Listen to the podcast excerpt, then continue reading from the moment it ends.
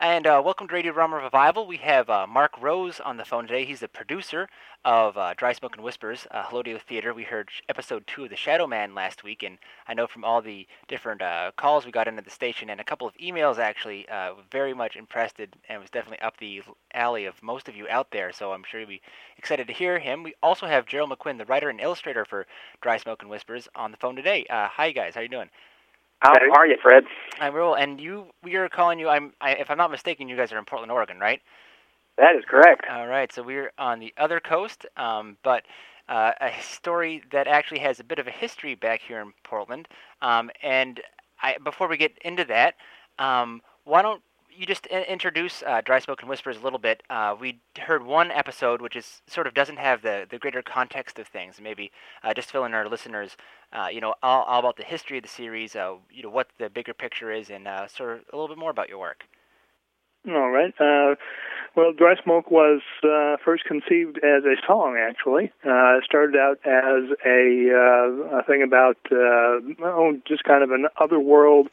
40s crime noir uh, type of thing, and uh, ended up developing developing into the uh, into the full blown series there. And uh, basically, it's uh, set in another dimension, uh, one up a few rungs from here, so it's a, a, a little more exotic around the edges in regard to the uh, life forms and so on. That just keeps it interesting. And we can pull all kinds of uh, extraterrestrial rabbits out of the hat. And uh, and so we started uh, uh, we found a community radio station that was willing to work with us while we developed this, and it went on the air in 1980. 1980. Uh, yeah, that, when it first started airing in 1980. Yeah, I was just talking to uh, Mark a second ago. Said that that uh, w, up here in WMPG might have been one of the first stations to air the show back then. It was, without a doubt, it was because uh, back in the day, the NFCB, which was then the National Federation of Community Broadcasters, mm-hmm uh, offered a uh, syndication package idea so that if you had a, a program like we did, we could put it into the pool and it would be bicycled all over the country, and we'd get into uh, stations that wanted it. And uh, I am almost a hundred percent positive that uh, the Portland station there was like one of the first to oh. carry it. And back in back in those days, it was a little a little more humbly produced. I'll have to tell you. Well, what's, what, uh, well, just uh, there's a couple of things that are issues, but what has changed over the years? What is uh, ha- what has evolved from the original idea? Was it still sort of the same subject matter, same kind of characters? Yeah.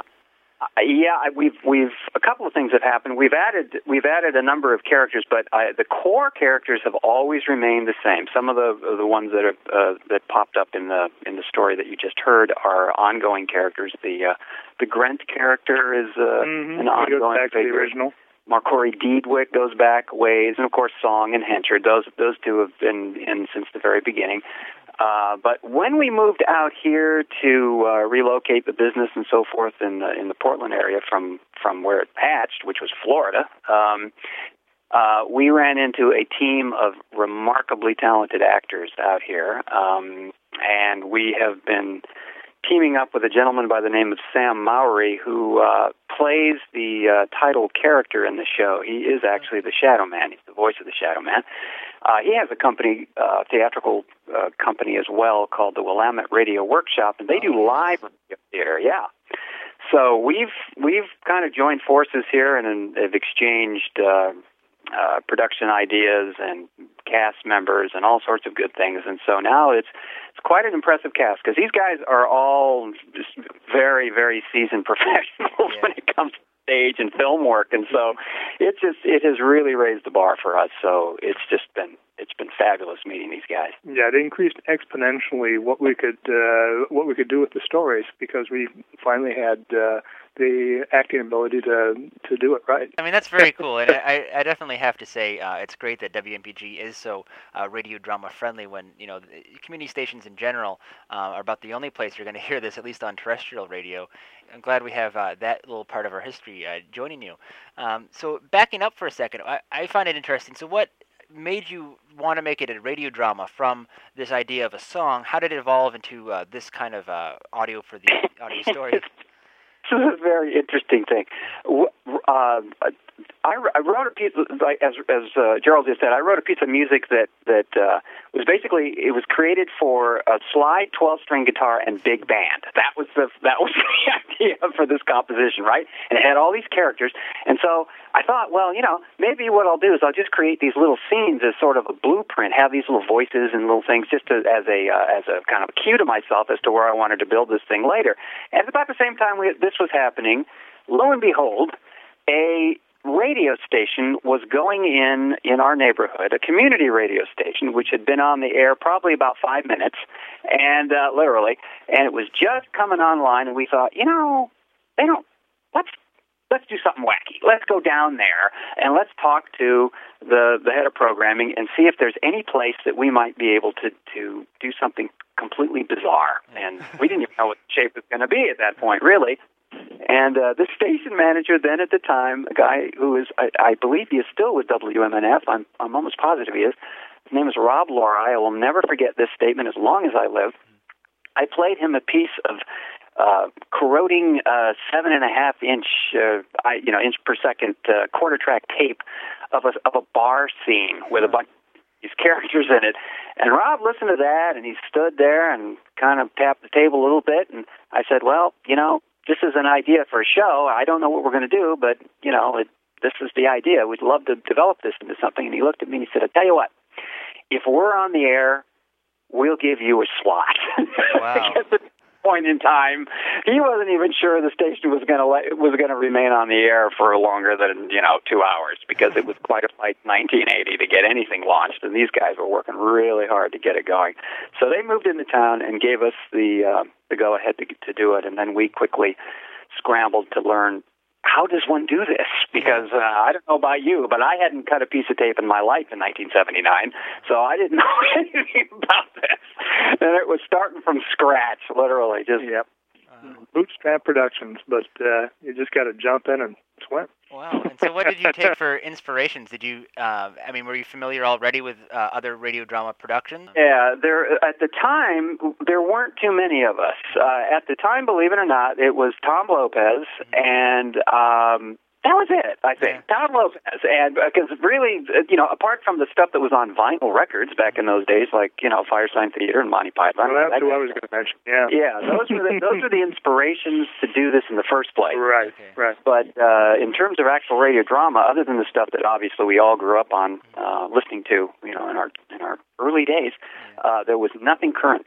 Wow. Yeah, and and one of the, one of the factors in tackling that it, w- it was something we could control, uh, and not have somebody uh, looking over our shoulders and saying, "Well, we want you to do this with it, and we want you to do that." And and that's another wonderful thing about community radio is that basically they let you they they'll they made suggestions as to uh, certain things, but uh, for the most part they said, "Hey, just go do it." Mm-hmm. and that was a wonderful freedom. So that was one of the reasons we wanted to try this was that we wouldn't we wouldn't have the type of uh, constant interference that goes on with networks and such and the like. Cool. Well, after uh, 27 years later, how much material do you think you've come up with in that time?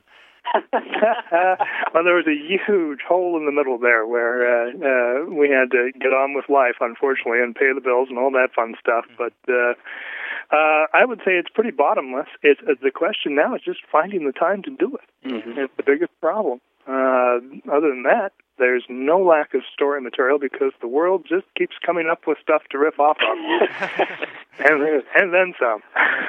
So, um, so you mentioned uh, tapes uh, back then. So was, this was was this ever a live program, or was this always stuff that you sort of pre-recorded and then, then mastered? Yeah, it had to be pre-recorded, and Mhm. and back in the very very early days, it was literally bouncing between what was known then as quarter track tape decks. So you you record a layer, and then you'd play that layer into the next machine as you added another layer. So it was like very early sound on sound type of stuff until we uh, got some uh, money together to get a uh, an actual eight track unit, which was a half inch eight back then.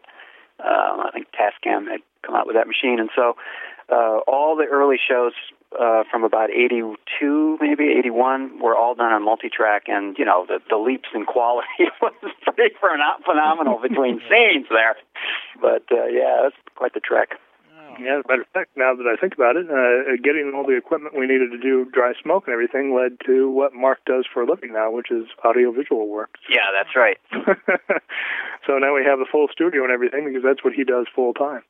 Cool. So that's um, in, in addition to dry smoke, and uh, I guess going back to the modern day for a second. Um, one thing I should you know mention um, your role as illustrator is, is not insignificant because um, if anyone has gone to drysmoke.com, it is absolutely uh, out of this world website, I guess you could say. Um, I mean, the whole the whole package is, is so uh, very rich and you know uh, dimensional, and the uh, the writing is very fun. Um, so when when did that whole uh, aspect um, come into play? Did you ha- always have uh, a visual accompaniment uh, to the productions early on, or is that new? Yeah, we always had a pretty clear idea of what this play should look like. Mm-hmm. Um, it was uh, we've always worked in a 30s and 40s milieu uh, from day one, and it also informed several other projects we've worked on and uh, it's refined itself incredibly over the years until now it truly has entirely its own character. Whereas I think when we first started, it probably was a weird cross between Casablanca and Oz. but uh, eventually, that found its own voice, and that's what you see on the website now. Is uh, it was always a uh, oddly enough very uh, a weird mixture of uh, old colonial empire England crossed with the Middle East. Mm-hmm. That was the that was the original thing because the original song was about this Sydney Greenstreet character in a mechanical fan back in some place that was like a latter day Morocco, oh, and so all those elements came together, and that's what became Quaymet. And Quaymet itself, as you can hear, is is is actually a very uh, Middle Eastern sounding name. So it's always been an element in uh, in these stories. And, uh, which really got played up later on in the Shadowman saga. yeah. And have you? Did you write every single episode yourself then? Yes, yes, oh. they they they were all written by us. That's cool. So it's been uh, just a huge amount of material, a huge amount of time, and you really, uh, obviously, uh, as we've heard, you've gotten you know a real sense of what that world is, and it's evolved. And it's, I mean, it's just amazing that. Uh, have you done other productions other than Dry Smoke, or have you always just been in uh, in the same world? Uh, no, definitely have other things as well. One of the spin-offs early on was a show called Anomaly Calling, which was basically a uh, horror anthology. Um, and that uh, has become a, another new production that we're trying to get into production now, and that's called Triage, which is essentially the same thing, updated, a little more edgy than uh, the other. And those are fun because you get to do a cross between contemporary Earth uh, and anywhere else you want to go. So you're not locked into one dimension on it, and you can tackle any story you want. Uh, whereas in Quaymet, it definitely needs to stay in character with everything that you've established. Sure. Okay, so this is uh, changing gears for a moment. You've been you've been at this uh, for like about 27 years. You've um, you know, and you, and your series has endured over that, and now um, you have probably one of the more professional looking and sounding products. Well, what do you how do you feel about um, what's going on with you know do are you do you feel that you have recognition? Do you feel that people know about you? Do you feel that uh, where do you feel radio drama is going? Sort of that whole direction. Yeah, it, you know, it's a, it's. It, I think Fred, right now, it's really, really evolving because we have a whole podcast that we're we haven't entered into that particular world with this show, but I've early on, uh, actually a couple of years ago, inspect it kind of looked around in the podcasting world, even did some some stuff as an experiment just to see what that's all about. There's a lot of uh, out, uh, output now and a lot of outlets for this sort of thing I think the main problem still with with uh, radio, unlike uh, the station that you're very fortunate to be aligned with, yeah. it's a, it is a very very rare breed now. Now we this program also airs on XM satellite radio in the Sonic Theater slot, and that's fine. Um, and there's a there's an audience certainly for that.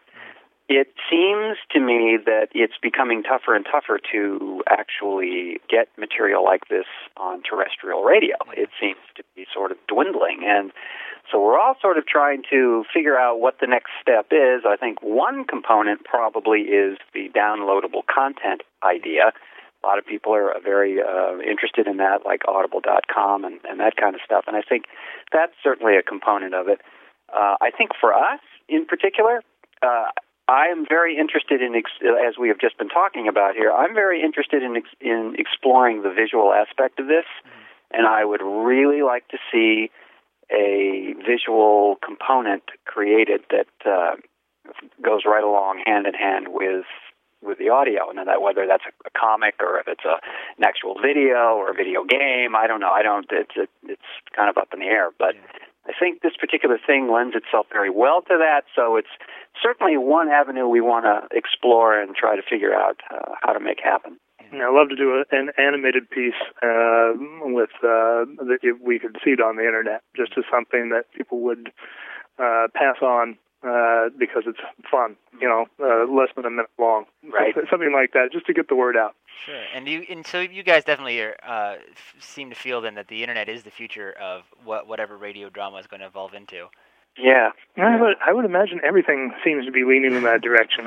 Uh, everything's going to be downloadable through the house eventually. That's that's obvious. It's a matter of time before they're building the entertainment console in the house from which you download absolutely everything from movies to radio to whatever. Yeah. And so, um, and and so, where do you feel uh, that you're you're going. I mean, you say uh, a little earlier that you were pressed for time, but uh, w- with some of those obstructions removed, where would you uh, like to see Dry Smoke, or maybe you know any of the other spin-off series going? Well, uh, in terms of audio, I'd, I'd I'd be tickled pink to get to get another series syndicated um, through terrestrial radio. I think yeah. it would be grand. Yeah. Uh, if if that doesn't happen, I think the other area to really look at right now would be a visual component, and I'm not sure what shape that would take. There are a lot of options, of course, but I'd love to see that. And we're also, you know, looking to uh, complete the triage series, get that going, and, and investigate another season of Dry Smoke here, certainly we have people who are more than more than willing victims. So uh, you know we're we're we're very motivated to uh, to continue that now that we have this this incredible talent base here, and there seems to be an audience. And I think if we could all just sort of put our heads together and find out what the best way is to um, to get this material circulated to people, as as you have no doubt noticed on a lot of these. Um, audio dramatist boards and so forth. That's the that's an endless topic of conversation. That is, that is the that is the million dollar question, or or the mm-hmm. you know something else. And uh, that's uh, you also also uh, sort of got towards a question I was uh, thinking of asking, which was, uh, what, what do you sense? Who is your audience? Do you have a sense over the years? Has that evolved? Is it the same sort of group of people, or? It's uh, it's very interesting. The I, from I can tell from basically the people who order our our series online, I can see that there are there's absolutely no general age. They are uh, uh, sometimes older people who have remember the the golden age of radio, and then this is some just some sort of odd hybrid that just tickles them. Yeah. Uh, two, the younger uh, members of the audience now who are discovering this audio entertainment for the first time, and uh, are you know just loving the idea because I can load it up on the iPod, take it out, and, you know, listen to a show. That's mm-hmm. that was not something that was really too possible several years ago. Frankly, a portable portable media is is a whole other component here now. And cinema has caught up with us now because we were doing the science fiction stuff early on when there just wasn't that much of it out there, and now it's a very, very commonly accepted genre. So the young people have have are, just find it a lot more accessible than when we were starting it. And I, as I as I mentioned last week was uh, actually the most response I've gotten ever on the show so far. I got uh, several calls and a couple of emails, um, you know, asking more about you and you know, expressing you know a huge amount of delight with the show. And I think, um, mm, you know, so congratulations for that. You know, it's obviously oh, is something that. Um, hits home you know this this people here uh, enjoy it as i think um, part of it that to me is uh, obviously it's you know a high level of production. It just it sounds it sounds like a movie. It has it has that quality to it, and also uh, being you know your genre so well, and I think that's evident after all the time you've put into it. You know what works, and, and obviously you know how to avoid what doesn't work. Uh, maybe uh, depending on the project. Yep. So I, I think the the most difficult thing to remember when writing these things and producing them is to not lose your audience, uh, mm-hmm. forgetting that they can't see it. and that the uh, audio, sound effects, and the dialogue have to carry every inch of it. And it's easy to lose yourself sometimes Sure and re- and not realize until you listen back to it that hey, wait a minute, they don't know that this is this or that is that. Yeah. Uh, but I think we've uh, we've got that down to a level now that uh, is is probably better than most. okay. And um, so, as far as uh, inspirations again, outside of radio, or maybe uh, radio included, uh, who, where do you draw some of your um, inspirations? Um, must have at least also an interest in science fiction as well, then. Oh, definitely, yeah. Uh, um, my influences uh, are broad ranging, probably as Dune and Clive Barker and uh, several others. Um, and the the Shadowman saga, in particular, definitely was inspired by what was going on around the world and in Iraq. Uh, without a doubt, as you go further into that uh, trilogy, there's no doubt that. Uh, uh, I was trying to present an alternative point of view uh, as to uh, the cause and effects of of of who's who's pulling the strings and why. and and dry smoke is uh, when you when you present this as an alternate dimension thing. I think you can. I think the uh, I think the commentary becomes more poignant in a way uh, because it's at least one level removed, and people are more willing to listen to it with an open mind, perhaps. Uh, do you have, and Mark, do you have any thoughts? Yeah, I, I in terms of uh, in terms of influences for me, obviously, uh, as I mentioned before, I think Firesign Theater was certainly a uh, huge uh, shot in the arm back in the in the days, uh, and I was I was buying their records when they were new, uh, and so uh, I was really very yeah very influenced. Uh, by the, the production style, perhaps the attitude, maybe the intention of how they they did things, and uh, uh, I guess also I just absolutely uh, love uh, foreign film. Yeah. And it's uh, one of these things where obviously this is a medium that you can't really convey that. I mean, it's a film for crying out loud, but you can convey the feelings of it. And so, a lot of the production styles in there, a lot of certainly a lot of the music that that uh, that I write for this stuff is is pulling from a lot of ethnicity. And so, uh, as you get further on in the, the the saga, there it takes the colors get deeper and stranger and, and more ethnic as you get towards uh, the third part of the saga. There, it's it's uh, gets pretty interesting. Uh, but uh, yeah, so um, yeah, I, I just have to say that it's just it's, it's theater as a radio theater, and particularly the older stuff too. I used to love listening to. Um, uh, I think the one I keep mentioning time and time and time again, but it, I, it, it's the truth is Orson Welles hosted a, a show in the I, I'm going to say it was the late 40s, perhaps early 50s, called Tales from the Black Museum. And I was fascinated by the show as a child. I was like, I have. It was the idea of describing a, a weapon and then reenacting how that weapon was used to kill somebody was just utterly fascinating to me. That was just wonderful. So I was uh, I was hooked. I was hooked from from the first beat. I thought that was marvelous. Well, uh, now going to the actual t- technical end for a moment. So you, you you call yourself the producer, but you also you just mentioned that you score music. What else um, goes into it? Uh, like how much of the production do you actually do, or do you uh, have to get other people to help? I mean, obviously the voice actors, but do you do all the recording and all that yourself? Yeah. Yeah, and I, and I use producer with a big stone capital P because yes, literally the sound design, the music, the the the whole the whole production Wow. um, is been and always I always have been uh, uh, kind of front seat and as far as that thing is concerned.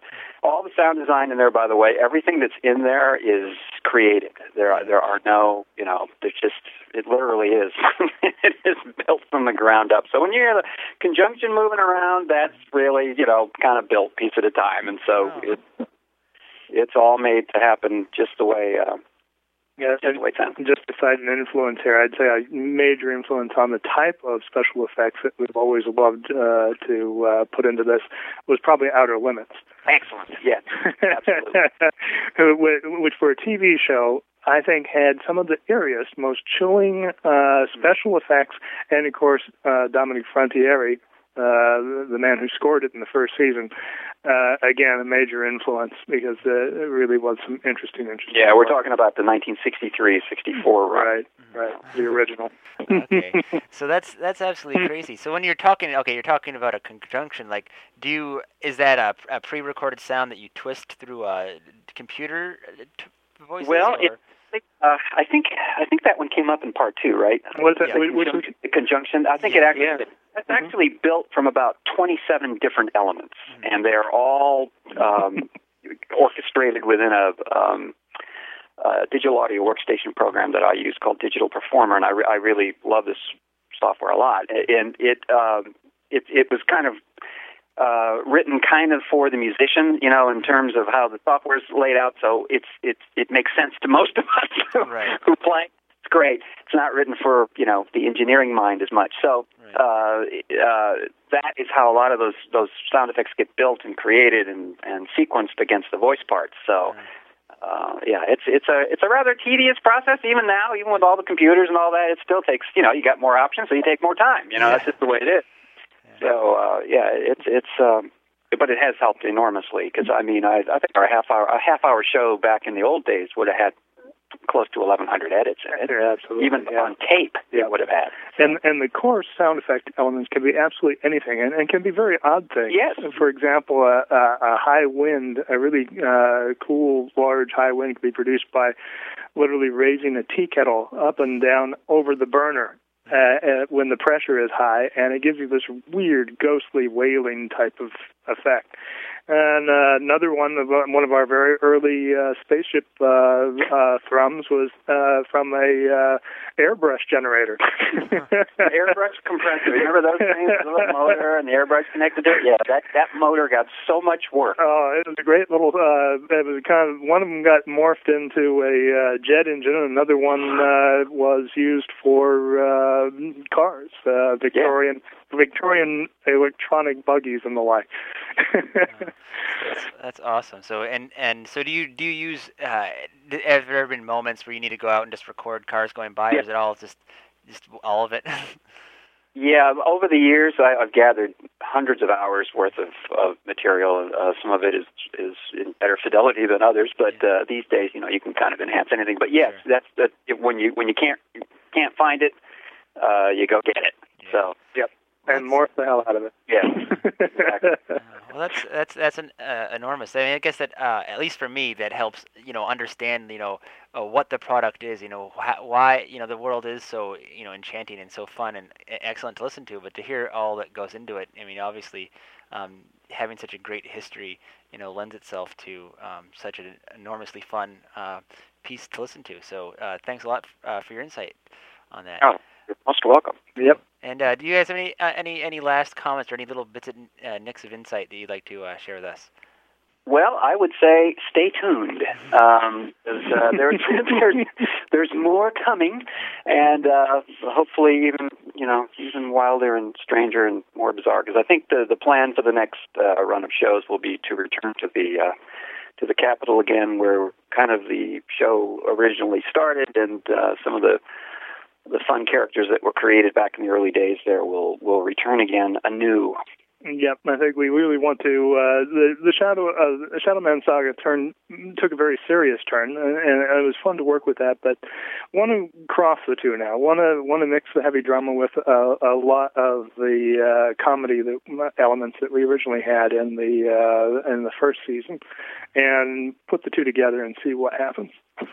As we have some people that can really uh, pull off the comedic material now, who have the chops to do that, and it, it'd be a blast to work with that yeah, again. sure will. Great. And um, as you mentioned, you are on XM Radio now and again. You also, um, I think you said you're getting on I- Audible, or you're already on there. Yes, uh, Audible uh, picked us up a few months back, and I'm I'm of the impression that sometime this summer the uh, the- the material will be available through them as well. Wow. And I think does that mean that you're automatically on iTunes as well? That is right. All uh, 17 countries of it, so, so- it'll be iTunes Music Store. Yeah, so that, I think that'll that'll be huge. In addition to that, in the meantime, if you just can't wait, uh, go to drysmoke.com. Um, and go to drysmoke.com anyways, just to check out the site. It's just really uh, very Yeah. very fun, and I think they'll you know Click around. There's lots of hidden stuff. Hey, lots of Easter eggs. yeah, yeah, it's it's um, a very unconventional and very cool, and it just totally matches up with everything you're doing. So that's uh, really enjoy enjoyable asset um, that you've done there as well. So uh, thanks again, guys, so much for uh, calling in and spending some time to chat about your work with us. Thank My very pleasure. much, Fred. Yes, and again, this was uh, Mark Rose, the producer, and uh, Gerald McQuinn, the writer and illustrator for Dry Smoke and Whispers. And uh, thanks, guys, a lot, and have a good one. All right, thank you.